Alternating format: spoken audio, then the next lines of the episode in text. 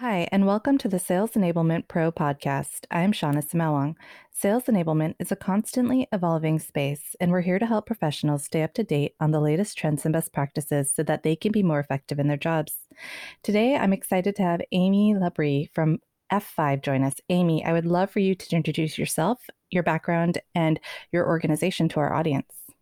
Hi, Shauna. Thanks so much for having me. I'm really excited to be here today. So like you mentioned, I am a sales enablement specialist supporting a global team of sales specialists, which is kind of word on word, but here at F5. And what we specialize at F5 is application delivery, networking, application availability and performance, multi-cloud management, application security, network security, access and authorization, and online fraud prevention. And I know that sounds like a lot. So sometimes it's easier for me to just think of it as code to customer application support. And so in my role, I support a team of specialists that focus on application security and preventing fraud for the end user. So while enablement isn't necessarily new to the F5 organization, or the company, I should say, the organization that I support was acquired almost 2 years ago, and we didn't have anybody in that role here at F5. So I was hired back in February of 2021 to really help be that person, that point of contact for the sales team. And since I've been on the team, I've helped them create and deploy an onboarding program for our new hires. I curate these biweekly global sales talks that just cover a variety of topics, you know, in the enablement field, anything from products to changes in legal. And in addition, I'm also working on creating a SME or a subject matter expert program just to really help build confidence and skills in some of our theaters across the globe, giving them access to best practices, maybe additional folks to talk to in the company to give them that edge to better their pitch and customer engagements. And so for me, my background, like sales enablement is newer to me as a role, but I do come from sales. I started in telecommunications as a frontline sales rep and worked my way up through management in the store and then converted over to the corporate side of the house and really into training specifically. And so I went from being a trainer to managing a team of trainers across multiple markets. I guess you could say about me is I have a true passion for helping people learn. And for me, I look at the light bulb or those aha moments as my way of gauging my own engagement with any group that I'm working with. Well, Amy, we're really excited to have you here to engage with our audience. One of the things that caught my eye was on LinkedIn. You actually contributed a LinkedIn post, and in it, you were really talking about culture and in particular, the importance of authenticity in work environments. I'd love to understand, what is the impact from your perspective on customer conversations when your sales reps are able to kind of lead with authenticity? It's a great question. So authenticity is so important to me. And you have to start by being authentic, right? So dropping that poker face and just, you know, being willing to have candid and transparent conversations with your buyers, because that's what they expect. And our salespeople, the goal really should be to build a mutually beneficial partnership with the customers. And becoming more transparent as a salesperson, while it's uncomfortable at first, especially, you know, if we're taught to keep our cards close, right? Like, we don't want to show our hand, but really, we have so much to gain from being transparent and authentic. You know, I'm kind of one of those people that in the discomfort is where we learn, is where we grow. And so the authenticity is really your sales superpower, right? So being transparent helps to connect on a deeper level. It helps to lead to favorable outcomes for everyone. So not only are you looking at solutions for your customers' problems, but you're also helping to drive revenue for your company. So what does that look like then? Like, you know, to be authentic, what does that truly mean? And so I believe it's subjective. It's a crucial element for building trust in any relationship.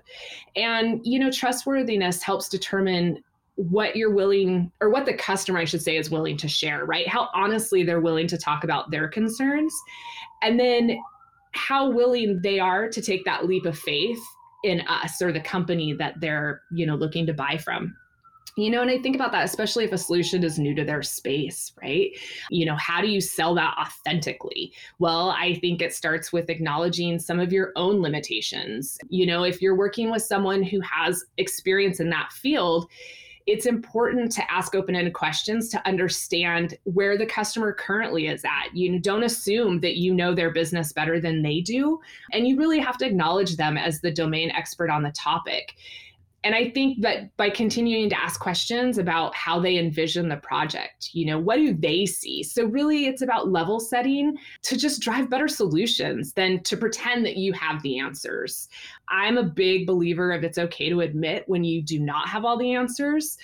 I think that there is more appreciativeness in that. I think it's also thus then very important that we follow up, right? That if it's okay to not have the answers, but it's not okay not to go find the answers and let them know that. I just think that being like that and being authentic and just super transparent, it just makes us look human and credible, right? Like we're creating that relationship of, you know, it's okay not to know everything. Let's go figure out how to, you know, find those answers and get back to your person. Absolutely. Now, another point that you made in that same post was that in order for employees to embrace authenticity, it's important to have an environment that really fosters it. So I'd love to get your best practices or some of your key strategies for promoting authenticity within the workplace. Yeah, it really starts at the top down, Shauna. I think that, you know, having leaders within an organization who are also transparent and authentic, you know, we see that as the example being set. So teams have to be willing to be honest, and they have to be open about what works and doesn't work. You know, they have to understand the strategy. While we all probably kind of roll our eyes when our employee satisfaction surveys come out, they're super important though, right? They're super important in the fact that we have to be honest in these so that our leaders can understand what's broken and what's not working. And I'm thankful that I have a company that looks at those scores and really, you know, took that as an opportunity, as something to fix. You know, for example, it was voices not being heard. And so how do we change that? How do we make sure that everybody's being heard in the space? And so if we don't share those things and let them know what's not working, we're never going to get better. And we have to learn from our mistakes. Just like we celebrate our wins, we have to learn from the things that didn't work. I think with a culture of transparency, there's no longer the pressure to flub through the product gaps, right? Or hide from the misses. And ideally, we want our sales reps to acknowledge their strengths along with their weaknesses, which I think can actually get you to the outcome faster. The second part of that is letting everyone bring their whole selves to work.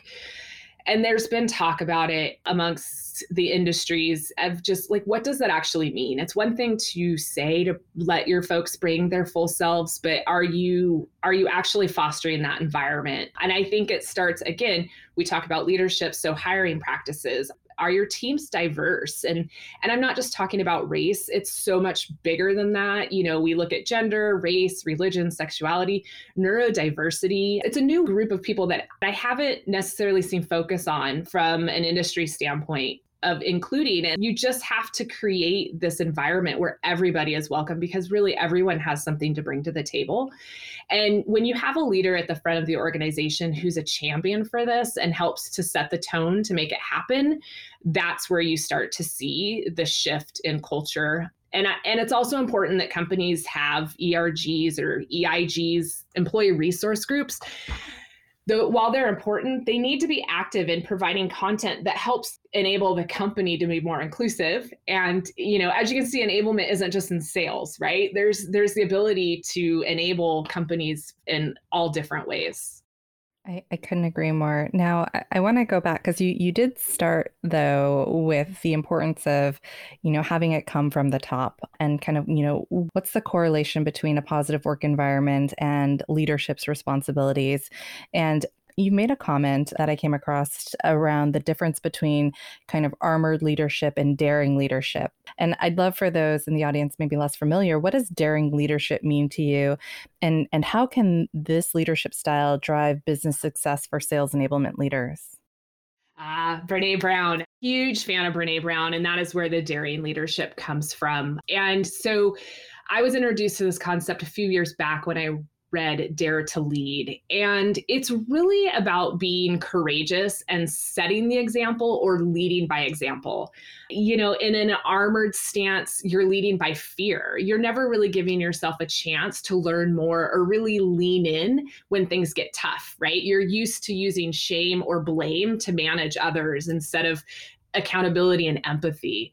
As a daring leader, I allow my vulnerability to come through. I admit when I'm not sure about something, and I'm a learner, right? I don't want to be the know-it-all. I want to be constantly learning. And that even means learning from your reports. It's your peers. You know, I think that there's a lot that comes from upward coaching. And I think that we need to take a minute to step back and look at that when we're leaders and listening to the people that we lead, because we can learn so much. And I also think it's about making sure that you're living your values rather than just professing them, and being able to rely on trust and be the first to trust. And finally, you know, standing up when things get uncomfortable. I think that that's something that's super important. And especially, you know, as a woman as well, to find your voice and use your voice in those situations when it might be uncomfortable. And so in the enablement field, we have folks coming to us to find answers or solutions to make them better at their jobs. And using daring leadership just helps to drive business success by creating a culture that helps create accountability, uses empathy.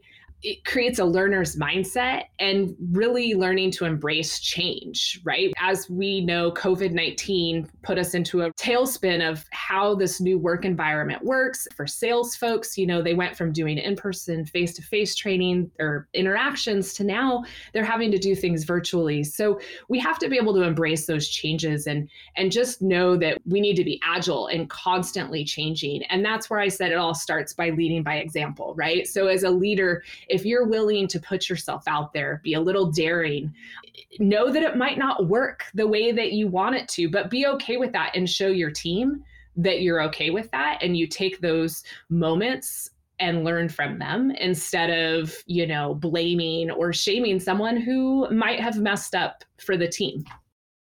I love that advice. And I also love that book as well. One of the challenges, I think, to creating a healthy workplace culture and kind of those authentic relationships that we were talking about just a moment ago really can be ego. And I think you've said previously that egos crash harder than character. So from your experience, what are some best practices that sales enablement can utilize to help reps, you know, maybe overcome that ego that they might have and approach skill development with a little bit more humility? Oh, yes, the ego. So in the sales world, ego can be front and center and doesn't always mean it's a bad thing, right? Ego is just kind of your like drive and how driven you are. As we know in sales, I mean, we're in constant competition to close deals, who's going to get the bigger deal, who's going to get the most add-ons. So healthy doses of ego can help folks stay resilient when things go wrong. And if deployed properly, they can help us grow. I've seen account managers who have that know-it-all attitude, and honestly, they have the numbers to back it up. However, that doesn't mean that they're giving their customers that best experience, right? They're not creating relationships to grow grow with them. They, you know, the chances of their customer coming back to renew or to upsell could be hard. So I'm all about that customer experience first and foremost. I think that's really what's led me through my entire career is really, are we creating the best experience? And if you're not creating a relationship with your customer and you can understand them from that point of empathy that I spoke about earlier, eventually the relationship will not withstand. So you truly have to deliver the value before selling the product. And sales folks, they need to really follow a few true norths to help guide their efforts. The first of those being that they need to be able to articulate the business's impact that the product will drive, being able to add value context around the content that already exists. This will help uncover the business impact that their solution will deliver.